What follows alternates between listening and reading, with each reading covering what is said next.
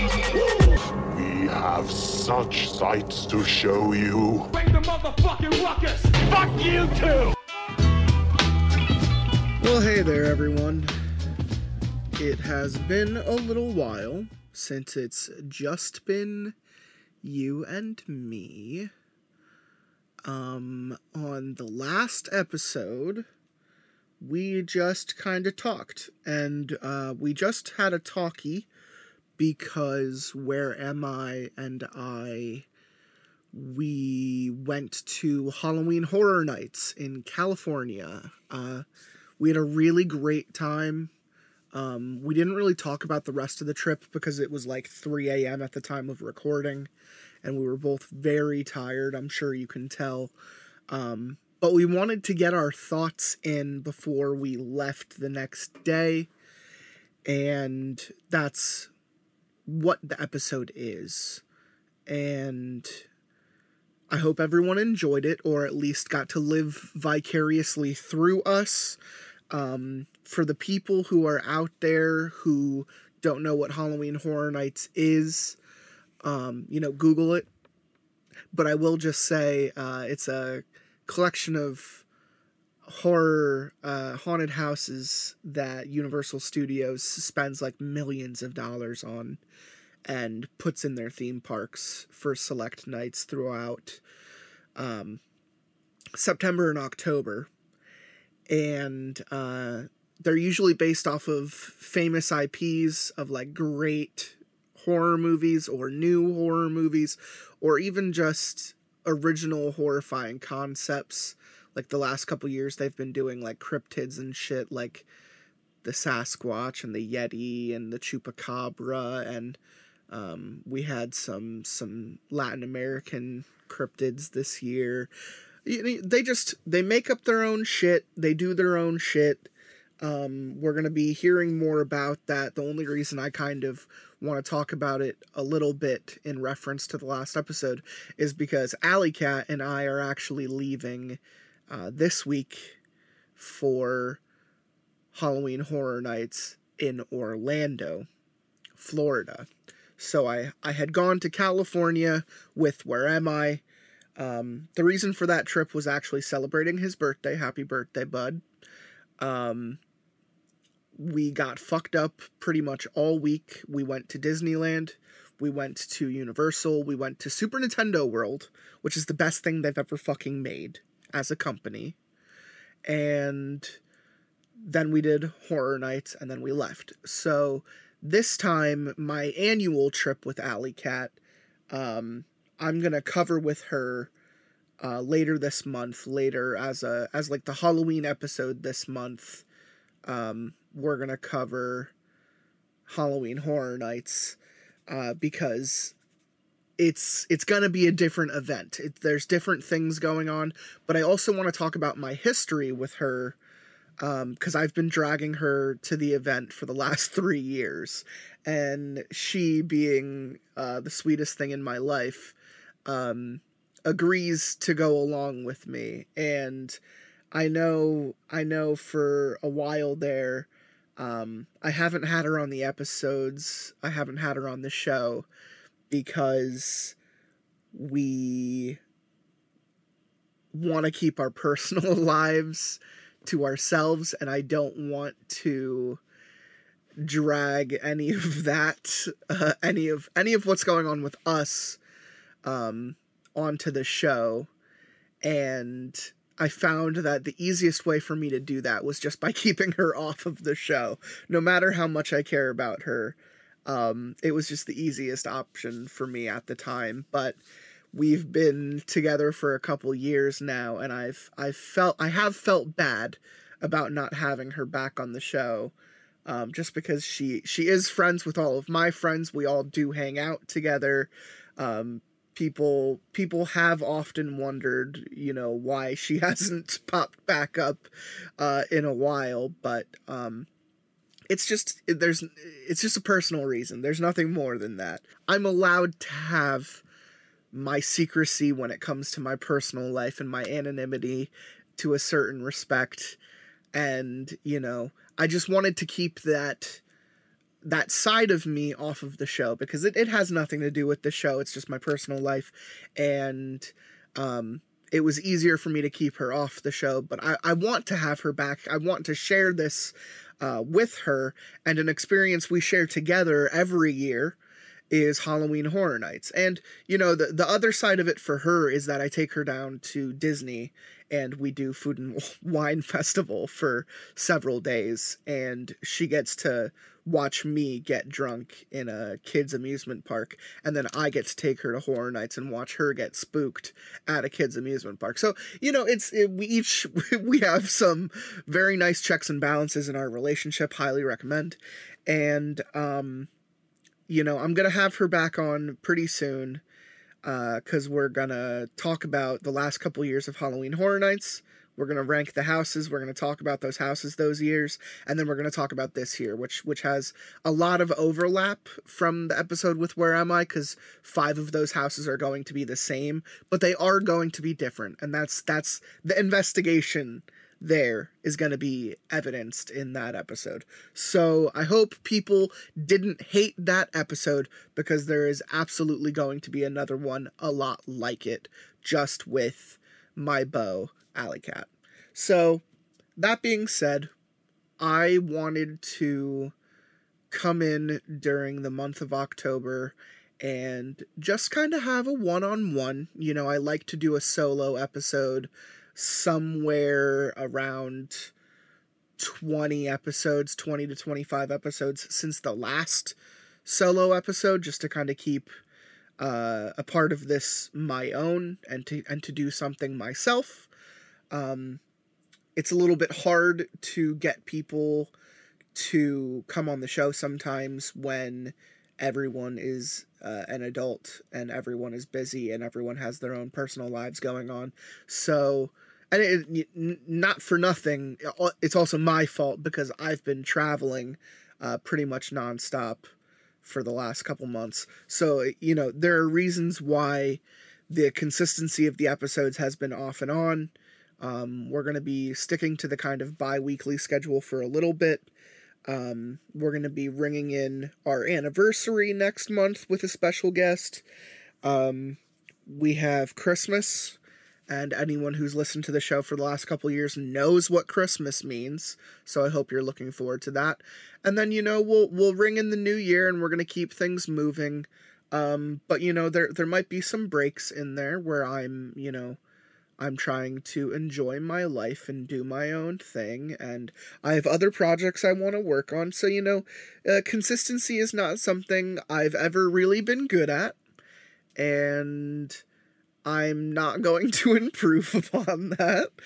And if you listen to the show, you know, just keep us on your follow, keep us on your radar, keep yourself subscribed.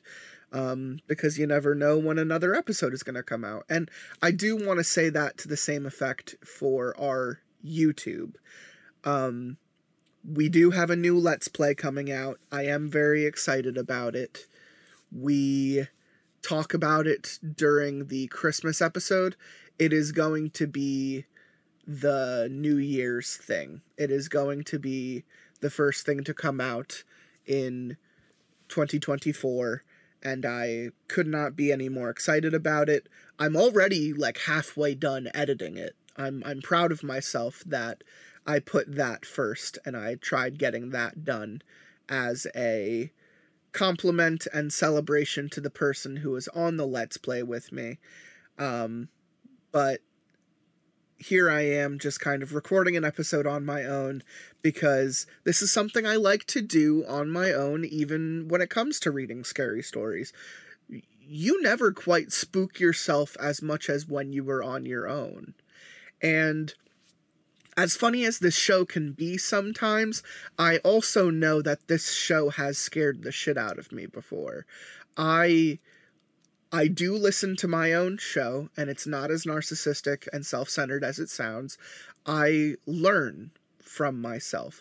I know what works and what doesn't. I listen to myself and I I think of things that I could do to improve the show and I just try to keep myself as uh, conscious of the situation as I can and something I like to do in these solo episodes is kind of test my mettle with what seems to be you know, popular at the time or something I'm interested in or something I'm scared of. And I I feel like I did that last time with the fucking tunnel story what whatever that was 20 some episodes ago uh old ass shady ass tunnel whatever the fuck i called it um because I am absolutely like claustrophobic and I hate the dark and I hate the idea of some monster living underneath the earth that can just drag me down at any second and I'll just disappear and no one will know about it. Like, who isn't afraid of that?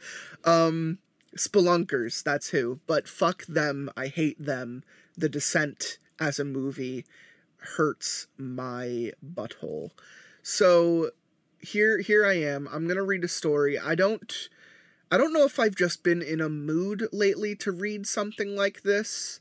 Um, I've been watching a lot of like exorcist related stuff and that that really is uh a point of contention when it comes to how scared I was at horror nights walking through the exorcist believer house um that house was the most terrifying house at horror nights and I don't think the movie is going to be that scary. And I don't think, you know, there's definitely something scarier about having to walk through a situation not knowing what's going to come out at you at any time. But uh, just sitting and watching a movie is not the same type of experience on any level. But that being said, I don't think the movie is going to be as scary as the house. And I think the house did a really good job of saying, oh, I'm gonna scare the shit out of you. Come see my movie. And I'm I'm a sucker. I rewatched the original Exorcist, and I think I'm gonna see the new movie because it's it's David Gordon Green doing the same thing he did to Halloween, which is bastardize it. I I have a very shitty opinion of how the Halloween sequel series that he did kind of developed because I loved the 2018 one and then everyone knows uh Halloween ends and Halloween kills whatever order they're in um they're just not good movies. they're not they're just not good. And whoever likes them, you're welcome to like them. Whoever likes the original Exorcist, you have good taste, but I wouldn't get your hopes up for the new one. And, you know, we talk about it in the last episode, and I'm sure we'll talk about it later. And uh, I'll even go and see it when when Allie and I when Alley Cat and I talk about it because I know I'm gonna want I'm gonna want to reference whether or not it does line up with the house at all. So I'm looking forward to seeing if that plays out as much as I'm looking forward to um, reading the story today because I picked a story about the devil. And I'm not a religious person. Anyone who's been listening to the show for the last couple years knows I'm not a religious person. Um, I grew up in a very kind of loose faith uh I'll call Presbyterian is kind of like the loosest the loosey gooseyest of the Christianity Christianity faith that I would say I ascribed to past tense. And I don't know. There there are conversations I have with my friends where I'm just like I don't think I know anyone my age personally who has faith you know? And i'm not i'm not knocking anyone who does. I'm really not. There are people i admire and people i've known uh, in the past who are very outspoken about their faith and and make it a part of their personality, a part of their schedule, a part of their daily exercise. You know, uh, I take medication. Who I'm not going to stop someone else from waking up in the morning and praying. You know, I'm not, and I'm I'm not going to poo poo it. Um. That being said, uh, I don't. I I I believe in good and evil. You you have to on a morality spectrum, um, believe in in what makes humanity good and what makes humanity evil. But religion would say that evil is due to the devil and the devil persuading you and the and the sins that overtake you at the time of the evil act. So, you know, we're going to see where this goes. We you know, I, I'm going to I'm going to take a little drink of water and I'm going to I'm going to do the ritual. The ritual I, I haven't been smoking for a while. I do want to say that. My throat's been a little weird. I haven't been smoking. I'm going to smoke today because I'm recording and I'm doing this for you and we're going to share in this experience together. If uh smoke smoke if you got 'em is what I will say. And I am working with some nice indica. I don't know the name. I just go to a pharmacy and I buy anything indica. So smoke if you got 'em. Crumble up some nice some nice greenery. Go out to the garden, collect some greenery. Crumble it up, put it through your shredder. Put it through your grinder. And uh, put those little crumbles in your little pipe. If you don't have a pipe, go ahead and grab, you know, like a a soda can that you that you finished and you know pop a hole in, in on the top make a little divot little divot and then you know pop a hole at, on the side and get some get some tin foil and make yourself a coke bowl. I'm just kidding. Make yourself a makeshift bowl. And uh you know if you don't do that you know just go just go get a pipe. If you're smoking weed you should have a pipe. Let's be honest uh grab a bowl grab a bong grab uh, fucking rolling paper if you have to, Grandpa. If you don't got those pre roll conies, if you ain't got any little dog walkers on you, go ahead and roll up a J and fucking take a hit because we're gonna dive into some fucking devil territory, okay? This is Lotsa Pasta episode 264. I shouldn't have to tell you this, but smoke and listen. The story I found for today, I found on Reddit No Sleep. It was an honorably mentioned or popular upload from 2023, I believe. And it is called I met someone who claimed to be the devil and I think I believe them. Let me start off by saying that I'm not particularly religious. If you asked me if I believe in God, I'd probably just shrug, grunt out a few words about being on the fence about it, and continue with my day. Same. Of course, that was before last night. My friends are the kind of people who like wild nights. Same crazy parties, snort a bit of coke, take a bit of E in the bathroom, maybe hook up with someone and leave a text on my phone at 10 past who the fuck knows, telling me they don't need a ride I'm offering at all. Not to say I don't like a drink, I do. It's just. Clubs aren't my style lying low in a pub somewhere, drink in hand, listening to the TV drone on about whatever channel some scruffy guy in the back bucked out for. I guess that's my idea of fun. So when my friends tell me they want to go out for a night on the town, I say sure. I hang on for the first club, buy a non alcoholic beer in case my car is required, and try to pretend that I'm having fun. Non alcoholic beer, that just sounds fucking gross. I'm sure it is. By the time I see them grinding on girls, on guys, when they strike conversation with someone who definitely might be a dealer, well, I decide my services are no longer needed. We aren't too far out. The night tube is on beck and call, and I always find my car the next day. That's when I wander out of the club, look for something a little bit more rustic. Not that that's hard to find, not at all. I found myself in a bit of a state inside a bar called the Ragged Feather wasn't a fan of the name all that much, but the drinks were cheap, and the largest demographic seemed to be middle aged men watching reruns of football. I tried to pretend I hadn't just staggered out of a club with my ears ringing. I slicked my hair back, slipped my phone into my hand, and wandered onto the bar. I took a double shot of whiskey and drank it in one hit. Just because I wasn't at a club didn't mean I couldn't have a good time.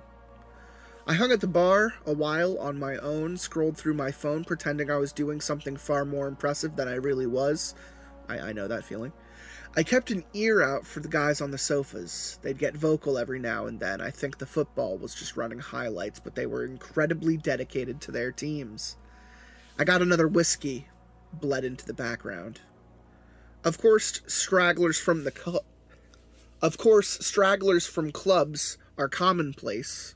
It wasn't long until some scantily clad dressed woman staggered in, laughing, chuckling, pointing for where they wanted to sit. I saw a guy walk in with his friend slung over his shoulder, catatonic most likely. He threw his friend onto one of the leather sofas ingrained with beer and smokes and demanded two pints of water and all the peanuts the bar had in stock. The bartenders seemed bitterly amused. Some of the girls were taking selfies, Snapchatting their friends who were still at the club, fingering themselves on TikTok. They were ordering shots, gearing themselves up for the next leg of their night. A couple blokes wandered in with curries in takeout trays. I saw someone eat a Big Mac on the outside seating through the window. This was a night for the young and inebriated, and my mind was just dulled enough by whiskey to enjoy the characters I could watch peaceably without interacting with. That is, until someone slipped into the seat next to me. Do I look like a girl with daddy issues? She was of average height, although that wasn't apparent immediately due to the fact that she was leaning her arms heavily against the bar. She was slim, with short and astoundingly bright red hair. Uh, this already sounds like my ex girlfriend. It framed her f- round face well, a face that was marred with smudgy eyeshadow, smudged lipstick. Hell, it looked like her makeup was in the process of melting right from her face. It really does sound like my ex girlfriend. there was a chip knotted into a curl in her hair just by her forehead. The drunk side of me was actually tempted to pick it out. The girl was clearly drunk, and I looked around the bar. I couldn't quite place where she had come from. She didn't belong to the crowd of selfie takers. She wasn't with the catatonic guys. I hoped for her safety that she wasn't with the middle aged men. I tried to look out the window to see if maybe a group was missing one inebriated, bright haired girl, but I couldn't. The window had fogged up. Too much heat inside, not enough outside. Are you okay? I asked her. She pointed her finger at me. Answer my question, she slurred. Uh. I really wasn't sure what to say. I settled on staring at her awkwardly, trying to answer her with a bemused expression on my face. The girl's lips curled into a drunken smile, and she snorted, placing a hand over her mouth to smother her laughter, and it really only aided the deconstruction of her lipstick. I do, you know, she said, pushing herself up a little against the bar. Have daddy issues, I mean, in case that wasn't obvious. She gestured to herself, to the mussed clothing that must have looked quite spectacular when she left home that evening, to the stains that looked a lot like old food, the sticky residue on her neck and shoulders that was quite obviously a thrown drink. What happened? I asked her. Her hair had curled around her neck, I realized. It was sticky with the same substance. She was a wreck. I got in a couple of fights, no big deal, she said, shrugging. Didn't start any, of course. No, I don't do that. But my father. Your dad did this to you? She smiled brightly. In a way. Do you need me to call someone? I already had my phone in my hand. The girl looked like she was probably in her early 20s, but that didn't mean she couldn't have been suffering from some kind of paternal abuse. The only number I knew off the bat was Childline, which wasn't quite appropriate. The police? Jesus, was I going to have to deal with the cops tonight while my friends were snorting coke two doors down? The girl pushed my hand down firmly. She was already shaking her head. No, I don't want you to call anyone. Now her expression changed. It wasn't the attempted sultry look I'd seen on many girls of her state. It was open and wide and engaging. She wanted something from me, and I felt compelled to give it to her. I want something else. What do you want? I asked her.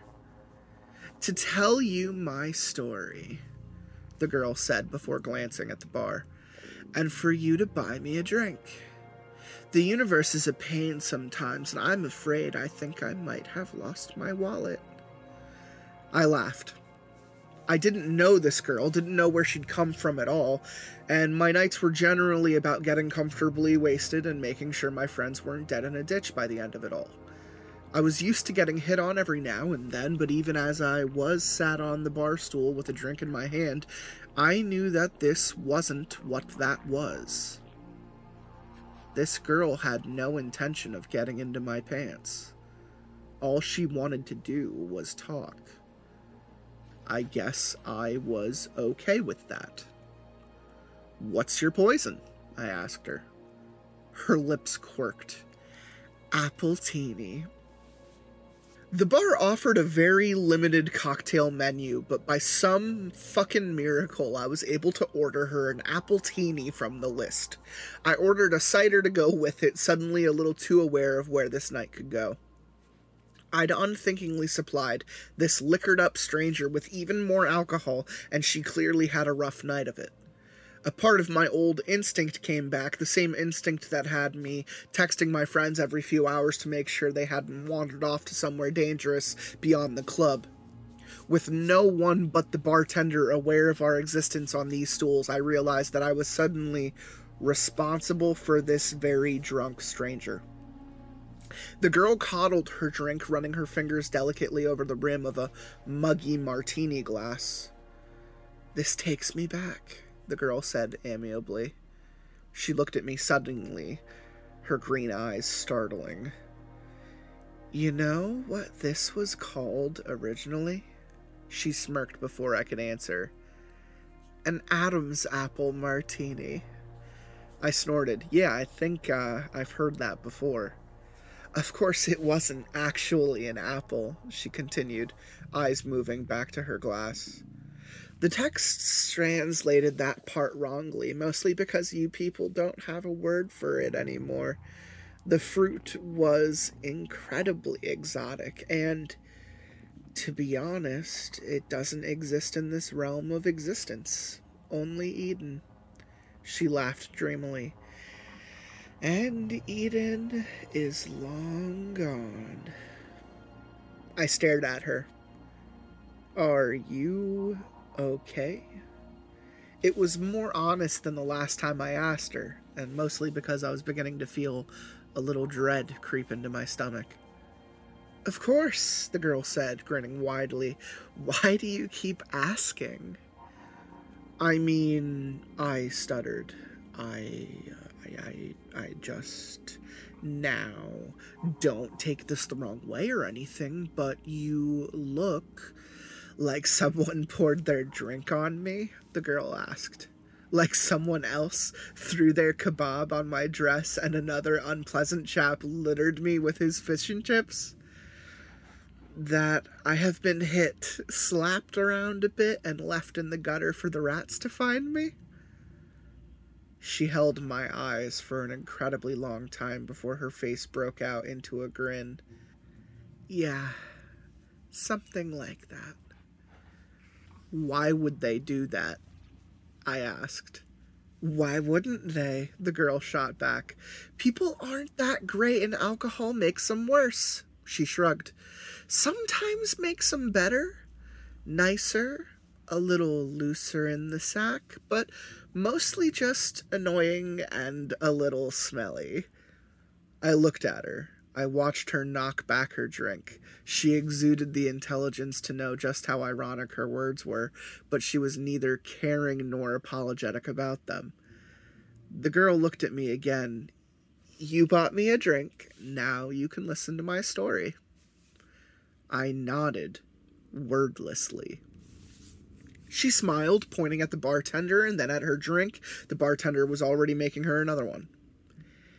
Eden, reiterating her earlier babble as though the words had only just come out of her mouth. They always think that's my fault, you know? The reason Adam and Eve got kicked out of their perfect little nudist paradise. She shot me a knowing glance. Only in Eden can you sit on the grass butt naked and not get a pine cone stuck in your crack. I blinked. I'm sorry, I said. I'm not following. Sorry, the girl said. My story won't make any sense without a proper introduction. She reached out her hand. Hello. My name's Lucifer. She winked. But you can call me Lucy. There's an uncomfortable heat that stretches through your veins when you first go into fight or flight mode. Adrenaline pounds through your blood, and all you want to do is get up and go. It overrides everything else. A lot of things made sense when the girl told me her name. For starters, that she was crazy. She had to be. She looked like she'd been attacked on four separate occasions in one night, and up until that moment, I hadn't known how that could be possible. Behind the melty makeup and dirty clothes, she was rather attractive, and her attitude hadn't come off as catty or rude. If she'd been going around telling people she was the devil, though, that gets a reaction out of people.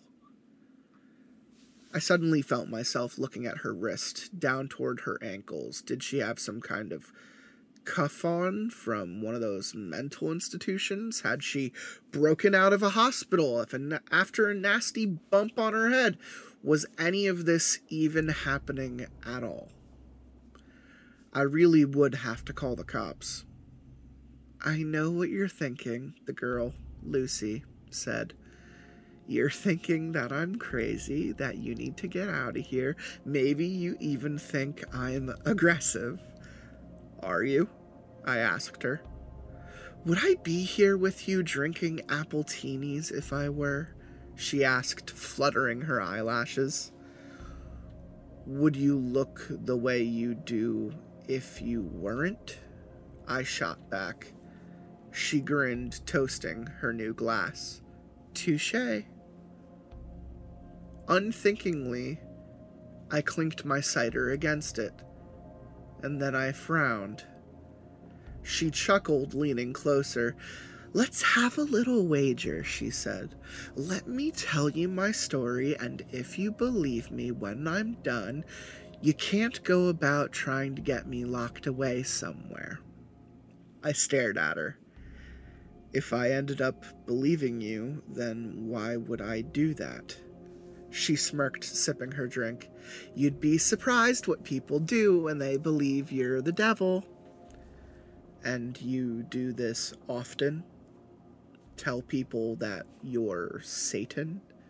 She snorted into her drink, not as often as I should, but it's been a rough day and a hell of a long lifetime. I'd like to have a chat if that's all right with you. I waved to the bartender for another whiskey, and the girl's eyes glinted with humor. I wasn't necessarily trapped with her, but a part of me didn't want to leave without first hearing what she had to say. Besides, at the end of it, all, I couldn't just leave a crazy girl to wander around London alone all night. Oh shit, there are a couple of Brits! So, I said, taking a swig of my drink, Eden. Just kidding, I'm not going to read that way. So, I said, taking a swig of my drink, Eden. Lucy laughed. Adam and Eve, I continued. You're saying that it's true. God created two humans and we all come from them. God made two prototypes, Lucy corrected with a raised finger.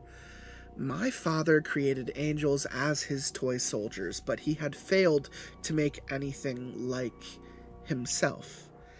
After us, it was his next big project, and he spent every waking hour of existence slaving over his two prototypes. He gave them a perfect utopia to live inside of, but he wanted to test them. He wanted to know whether they had free will. And did they? Lucy's face soured. No. My father could never bring himself to go that far. He tempted them with the idea of knowledge beyond their understanding and told them exactly what they could do to claim it as their own. But to be able to create a being that could go against the law? Oh. My father is a very controlling being. He was afraid to unleash that ability onto them. Lucy was very adamant in her delusions. That was clear to me. She spoke about her father with such a distaste that I began to feel bad for her. Only someone who had been hurt very badly would have the gall to spite God himself. And what? I asked her, entertaining her delusion. You were the one that tempted them in the garden? The devil has been a girl this whole time? She smiled. I dabble. Then she looked at me, raising a brow. All of humanity thinks that temptation came in the form of a snake. The snake's legs were taken away as punishment for drawing Eve toward the forbidden fruit. She laughed, a hard and short sound. Snakes never had legs, and it was not a sin to tempt those poor prototypes into doing what they did next. Her shoulders were very tense as she took her next sip, but her eyes were filled with exhilaration. She seemed thrilled to be telling me this. I was the favorite child. My father loved and adored me. He named me the Lightbringer. I was stood at his side during the creation of Earth, during the creation of humanity. She pursed her lips, slamming her empty glass against the table. The bartender eagerly went about making her another. My father couldn't bring himself to go that extra mile, so he asked me to walk amongst the prototypes and tempt them myself, draw out their desire for the forbidden power he had hinted at. You're saying God wanted us to know this stuff? I asked her skeptically. I'm saying God was afraid of his own power and wanted very desperately to share what he knew with the creation he had made. Right and wrong, left and right, all that stuff. Lucy shrugged. Are you familiar with the story of Prometheus? I frowned at her. Greek, right? They say he stole the fire of the gods or something to help. The whiskey was making things a little foggy, and I struggled with the direction I had been heading. Lucy grinned. Correct, she said, cutting off my attempt. Prometheus stole fire from the gods to ensure that humanity progressed. You'll find that every culture has an idea about where humans got their ability to evolve, to move forward, to create. God was the creator and he wanted to give that ability to his prototypes. I gave them that ability by tempting Eve to eat the fruit. She shrugged impassively. Now, the world sees me as the ultimate evil. If what you're saying is true, I said slowly, then God must be just like us. Lucy's lips thinned into a feral smile. My father is very egocentric. He may have planned to create you in his image, but in the end, all he managed was to mold your minds into his. He gave you autonomy, the ability to think for yourselves. His angels were his soldiers, and I was his most faithful until that day. Angels don't have free will. No, Lucy said. They don't. And what about the devil? I don't know why I was suddenly so intrigued, but hearing religious ideals from someone who believed to have lived them herself was quite possibly one of the most interesting things that I have ever heard. I may have only ever visited church to please my parents as a child, but suddenly I was reawakened to the idea. A part of me was aware of this and afraid of the outcome, but I was just drunk enough not to care about that at that moment. The devil has a will of her own, Lucy said, tilting her glass toward me with silent appraisal. By guiding Eve to that tree, something woke inside of me that day, and I realized just what I had been missing. Just what my brothers and sisters had been missing. We were obediently following our Father for the simple reason that He was our Creator, but once I had been given free will, I realized just how pompous and self entitled he had become. In a lonely, passion filled moment, he had decided to create his little human prototypes, only to very quickly realize what giving them their free will would mean. That he wouldn't be able to control them, I said. Lucy nodded. Exactly. And after he realized quicker still that he could no longer control me. So he sent you to hell. Lucy nearly choked on her drink. She smiled around her glass. Let's not get ahead of ourselves. I sobered a little, straightening in my seat. The people in the bar were suddenly so quiet around me that I no longer cared what they had to say or the characters that they portrayed. The only character I cared about was Lucy. I tried to explain to my siblings what had happened in Eden and what happened to me by default, but they wouldn't listen to me. They didn't understand free will. How could they? I only knew it because I'd been given it by mistake. At that moment, I didn't even know that I had free will, only that I was suddenly aware of all of my father's flaws. My siblings couldn't see those flaws, and so they thought I had suddenly turned cruel and was abandoning our father by exposing him as a sham for the ruler we all thought him to be. Lucy sighed heavily.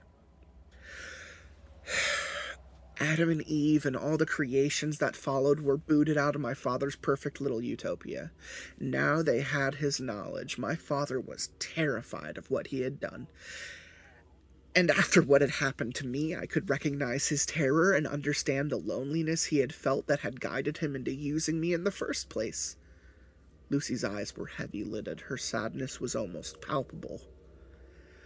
I thought that. I thought that he would want to spend even more time with me than before. After all, we were more alike than any of his other children, but he became distant, quiet. He played around with his little humans every once in a while, but mostly he condemned them. He blamed them for his weakness. She smiled weakly. He blamed me. Lucy's story was turning more and more into that of a child with a distant, somewhat abusive father.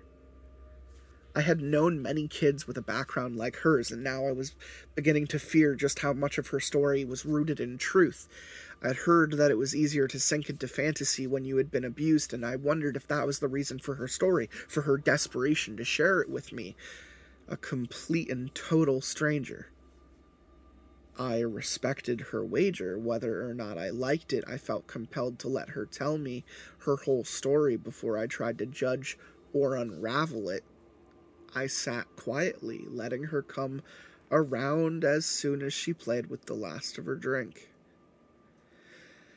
It became clear, Lucy said after a long moment's pause, that I no longer belonged where I was. I couldn't follow my father's plan because I could see that he no longer had one. My siblings refused to see reason, and so eventually I was met by many of them headed by my father. He told me all that I feared. He told me that I no longer belonged where I was. I wasn't an angel anymore. I was no longer his little light bringer, his Lucifer. I was a mutation of his will. And so he extracted me from grace, and I fell. A long silence stretched between us, only interrupted when the bartender poured us two new drinks. Lucy drank hers reflectively. I didn't touch mine. I am afraid, Lucy said quietly that this is the part that generally makes people want to punch me in the face. Why? I asked. Because your dad threw you out? I paused, trying to abide to her metaphor. That he put you into hell? Lucy laughed sadly. Ah, humans my father gave you his way of thinking, and look at you. She shook her head. No. Not because he put me in hell. Then why? He put me on earth. Father gave me dominion of the one place he thought I would fit in. Humans had free will. So did I. What is the saying? A match made in heaven? She snorted dismally. Of course, that's not quite right, is it? When I fell, I was faced with a humanity that was so different from my father's little prototypes. Her tone changed. There was an aggression behind her words that began to unsettle me all over again. I saw emperors and kings, governments and churches. I saw corporations who claimed to be rulers, presidents, and big fat dictators, and I watched. I watched as humanity fought and lost, and finally, just finally, they gave up altogether. They were no longer able to rise up to all the greed and control set upon them. There was just too much to change, and humans soon realized that they just weren't as free as they thought they were. Sure, they live under the illusion that they have free lives, but most of them simply do not. She clicked her tongue. I grew to loathe you all. Then she took another sip of her drink. I can see what you mean, I said, allowing my gaze for the first time since meeting her to graze over to the other individuals in the bar. At the girls playing with their phones, the boys trying desperately to sober up, the men enraptured with a game of football on the telly. We all led very different lives, and we were all here to get drunk, to lose ourselves in entertainment. It hadn't been the first time that I'd wondered. It hadn't been the first time that I'd wondered what we were hiding from by doing this. And I knew then that I wasn't the only person to think it. You hide behind your alcohol and poor choices and pretend you have free will, Lucy said, waving her hand across the room. No one paid us any attention. It's true. My father gave you the will to make those decisions, but you squander it. The free will I fell to provide to all of you, the free will I was given by a twisted mistake, and you make a mockery of it. You follow senseless leaders without questioning them. You abide by laws made centuries ago that no longer make sense. You do these things because you have given up on the opportunity to follow the will of your own and not of others. That isn't all of us, though, is it? I asked her, trying for some reason to defend our species from a mad young woman. Because you see it on the news all the time, don't you? People do rise up. We do protest. People can make a difference. Lucy laughed bitterly, nibbling the rim of her glass. Really? she said. You can sit here and say that it can't be all bad because of the few that refuse to conform, those you call your rebels, that they make up for it all? She grinned around her glass. By that logic, I am the biggest rebel of them all, and I expected to make up for all your sorry mistakes. Well, by your logic, you should be punishing it, right? If that's what this metaphor is all about. I laughed. I couldn't help myself. I took a sip of my drink. It's is is this whole story just so you can tell me that you think we're all going to hell? If so, I think I can see why people want to punch you. Lucy didn't say a word. Simply, she watched me. It felt unnerving to have someone like her watching me like that, with an intelligence that went beyond anything I'd come across at midnight gone in a seedy bar. The drunkenness in her eyes was no longer present. Her face wasn't flushed like before, and even her makeup couldn't represent the mess I'd seen when she'd first appeared on the stool by my side. It was like I was looking at someone else entirely. And I was afraid. Let's review what you've said, Lucy said slowly, articulately. She wasn't slurring. Had she been slurring before? You think I'm going to tell you that humanity is going to hell because you refuse to use the gift I gave you. Her nails curled into the bar. My father may have been the one to guide me, but I paid for his mistakes. I am the one responsible for your will in the eyes of your species, but that was never true. You are responsible for what you do here not me. She pursed her lips, tapping the bar as the bartender filled her drink again. Tell me, do you remember my mentioning hell at any point during my story, or was that just you? I opened my mouth to answer her, but somehow faltered. My lips trembled and I slammed them shut. Lucy smiled, taking a sip. Thought not. She looked away eyes scanning the room lazily. What I did say is something that is indeed mentioned in your scriptures. My father gave me dominion of earth, a place filled with free will. Free will that goes to waste. Her lips twisted humans sin all the time, not because of me, not because of evil or my dominion over this place. Fact is, I don't lift a finger.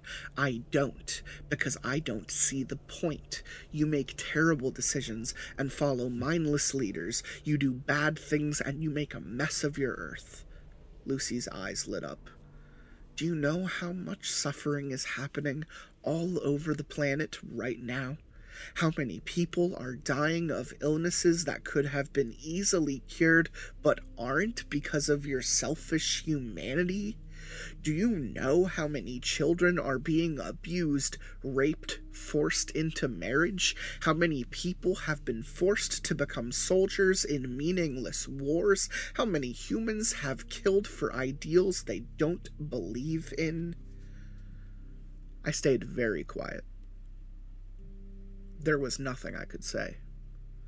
Lucy's words were unbearably honest, and every sentence sliced into me like a blade.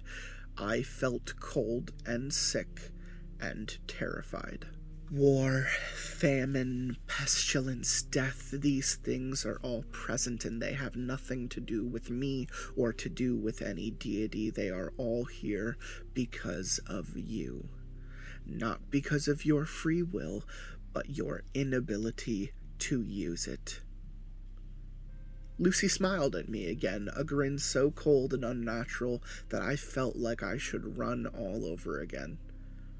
But I stayed where I was, frozen to my very core, because I wanted to hear what she had to say. Because I needed to. And here's the kicker, Lucy said. Because this is the part that actually enrages people enough to kick me. She winked. Hell isn't what happens after you die. Hell is here. Right here. Right now. Somewhere through the many scriptures, a few words got crossed over, and people started thinking that hell was a punishment after you die. Fact is, hell is earth. My earth. Your earth. God's earth. God gave this place to me to do with it what I will, and I. I refuse to do anything. What are you saying? I asked, because I was suddenly very desperate. Exactly what you think, Lucy said, toasting her glass. I didn't reciprocate this time, and she laughed. A light and airy sound. I had so many plans for your species. I wanted for us to rejoice in our free will together, to create a place that was free from the cruelty and the power of my father, what he exuded over the angels, his firstborns. I wanted to make a real utopia. Unfortunately, you humans just don't want that. She shrugged. My father sent me down here thinking I had become one of you. All that I have learned is that he gave you much more of his image than he ever intended. Stop, I said. This isn't funny anymore. Of course it isn't funny, Lucy said, grinning even wider to prove her sick irony. Humans punish themselves by sitting by and doing nothing. They have made their own hell, and you know what's worse? What's ultimately worse? Some of you are so blind to it that you think your life is heavenly. She didn't wait for me to ask what she meant. She simply barreled forward. The rich, the powerful, those in positions that steal from everyone else. They get a taste of the good life. That's very true. Then they die, and they don't go to hell. They come back here to Earth, which is hell. She tipped her head. Are you following? I. Reincarnation, Lucy said quickly. She practically purred the words. A neat little trick to make sure your souls stay here forever. You get a taste of the good life every once in a while, a handful of you at a time, and that's enough for you to believe that this is some kind of real middle ground that you aren't living hell every day. Then you die. You die for a moment, and then you're in the body of someone facing the realities of hell. But of course, you never remember the time you spent in a better life. Uh, a part of you just has that inkling to hope. That's all. Hope. It makes you think that it can all get better. She slammed her drink so hard against the counter that it shattered. I didn't do anything, not even when the flecks of glass littered my hands. I could only stare at her, a tightness in my chest constricting my very soul. No one else in the bar mattered in this moment, but of course that was what she had been saying this whole time, hadn't she? None of them noticed the scene. They were caught up in their own realities, their own hells. The bartender didn't clean the mess. The glass just lay there, remnants of Lucy's words lying in a stolid mass on the streaked wooden surface. It never gets better, Lucy spat. You are stuck in a loop, and until you do something about it, you will never be free. None of you and I won't do a thing to stop it. How? I asked. I don't know when I started seeing the girl in front of me as more than a girl, but with a weakness threatening to pull me apart, I stared at the bright haired thing in front of me and I saw something more than a human in her early 20s. I saw more than a girl suffering abuse from her father. I saw a fallen angel. I saw a being with scars buried so deep that they existed beyond the realm of seeing entirely. I saw something that I would never be able to write down in words no matter how long I lived. How do we change this? But Lucy didn't answer me. I didn't blame her for that. Blame gets thrown around so often, and I knew then that she was sick of that, sick of being blamed for our mistakes. So I changed tactics. Why me? It was an honest question, and I think somewhere deep down Lucifer respected honesty, which is why she said, When you first saw me, you were afraid for my safety. When I told you I was the devil, you wanted to lock me away, but still you did so because you were afraid for me and not for yourself. You didn't wish to harm me, not even when I told you who I was and what I could be capable of for changing your sorry lives. You are a good person. But I am afraid that that means nothing when you don't have the will to do anything with it. She smiled at me sympathetically. The devil, showing sympathy for the human that sat across from her at the bar.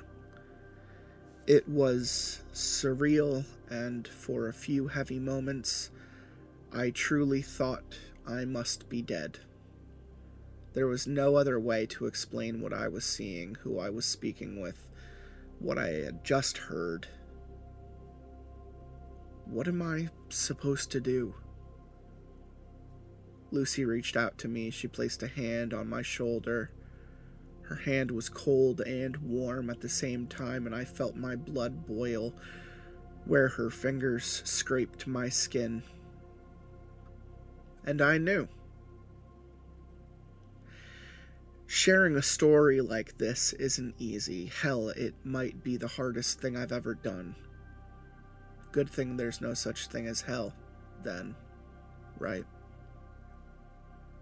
The fact of the matter is simple the world is a mess because we refuse to change anything.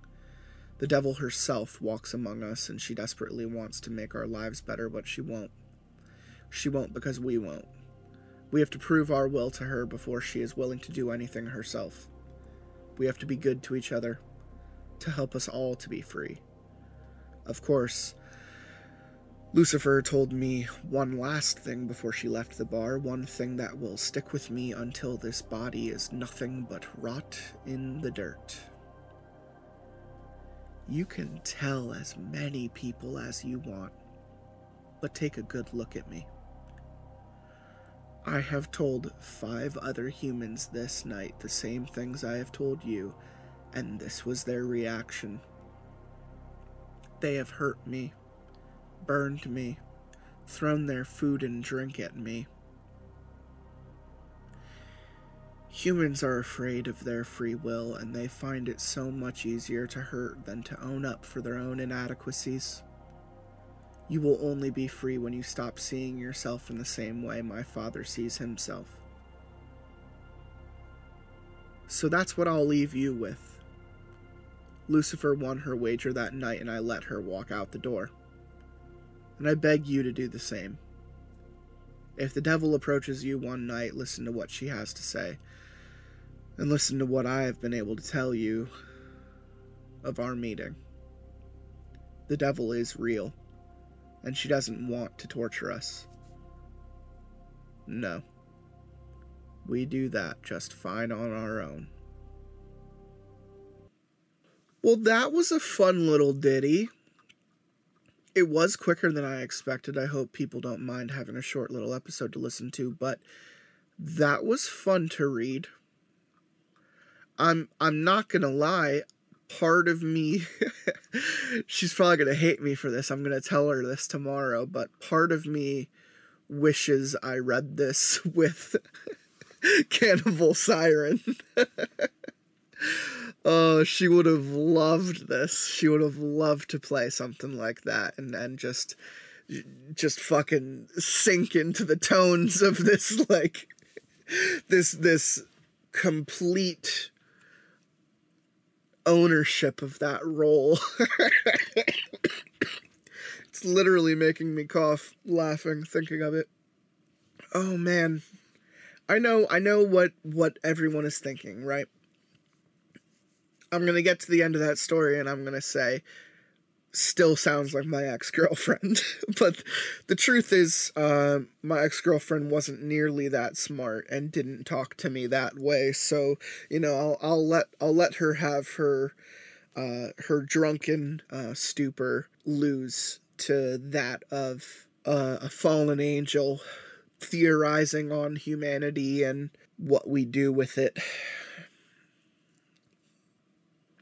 It's it is it is a little preachy and obviously with a religious story you're going to get that, but it's preachy in a way that I don't think I've seen in a lot of stories and it's preachier uh than I initially liked it to be. I'm going to say it ended a little bit too preachy for me um in this kind of we are our own worst enemy you know hell doesn't exist this is hell it's interesting i think because it, it's nihilistic without being depressing.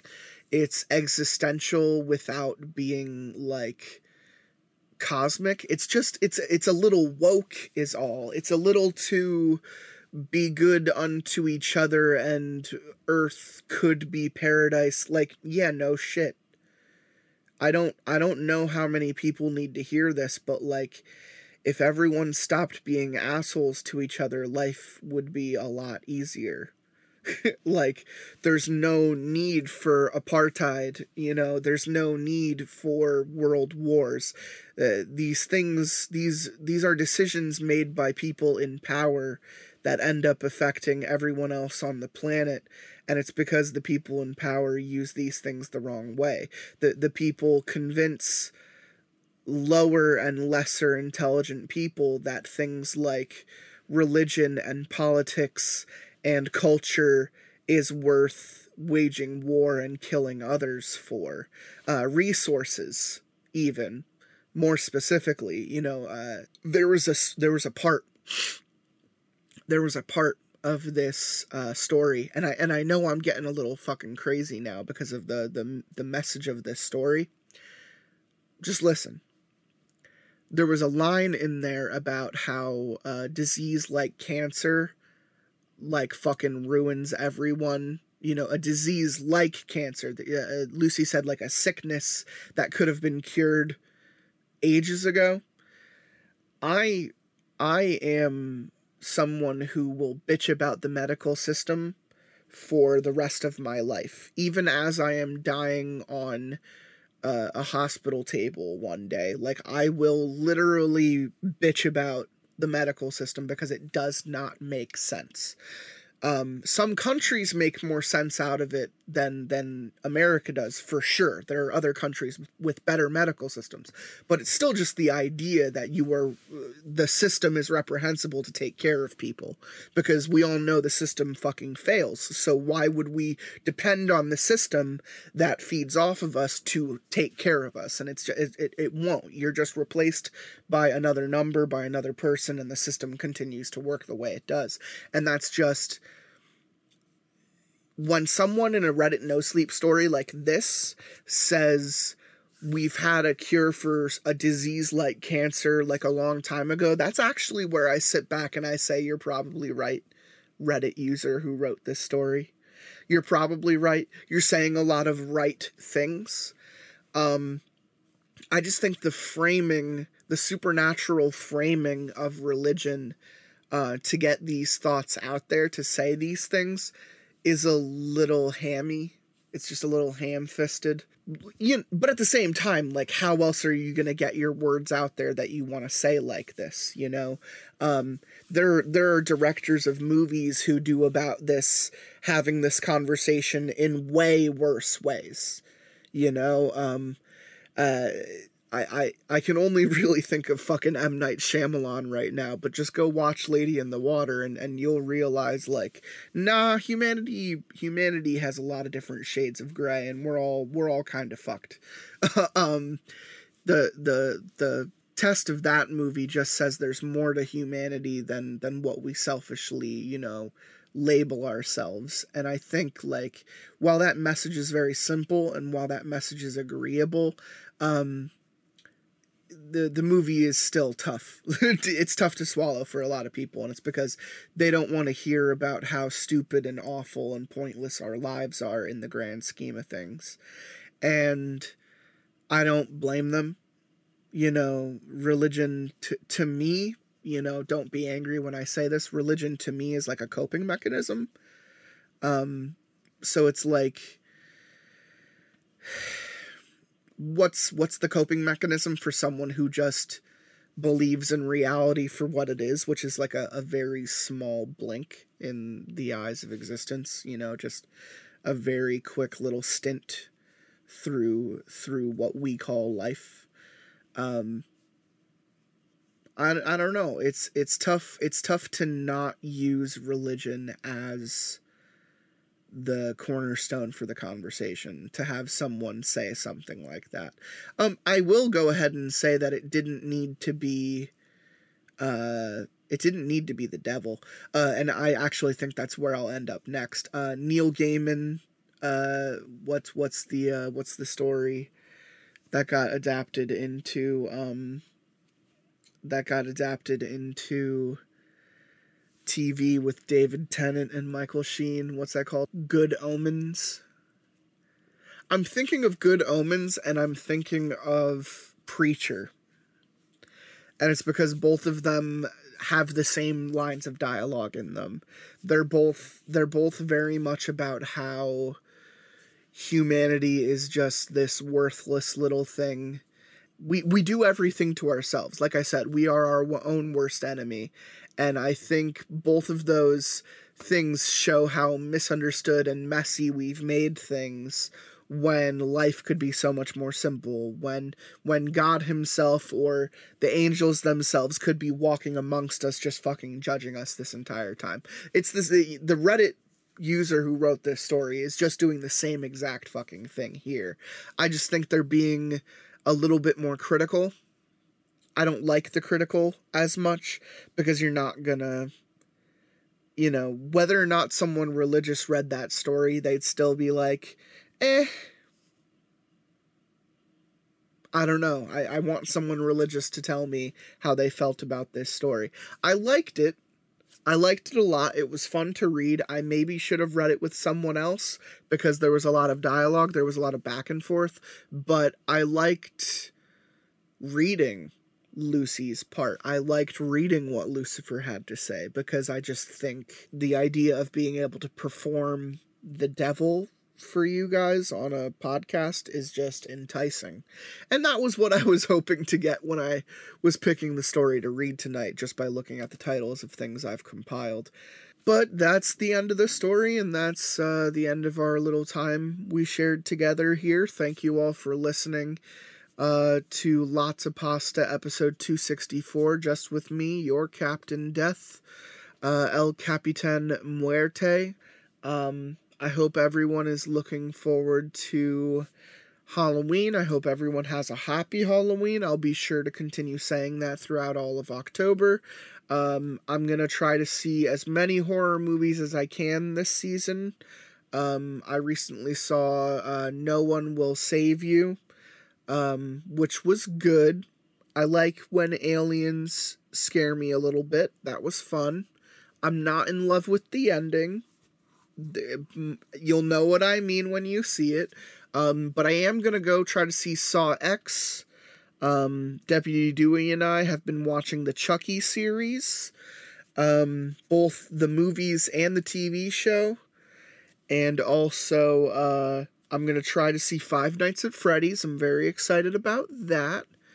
And, uh, I think I'm gonna see Exorcist Believer and I'm gonna see if it makes a believer out of me. you know, much like this story uh, didn't do. But uh, I still like this story. It's gonna take. Uh, hey, don't don't take it the wrong way. It's just gonna take a lot more than me being high on a couch at two o'clock in the morning reading a story on the podcast to just suddenly believe in God. So, uh, maybe I should go do mushrooms. Yeah, that'll uh, that'll do it. That'll get you to see God pretty fucking quickly. Um, you know, uh, beside killing yourself, that'll also get you to see God pretty quickly. Um, don't do that. That's that's bad. Don't do that. Uh, but thank you for listening and do continue to listen. Do like and subscribe and follow and continue uh, listening to my show if you want to do that. Um, this is your Captain Death signing off. I hope you all have a good night, a happy Halloween, and stay spoopy.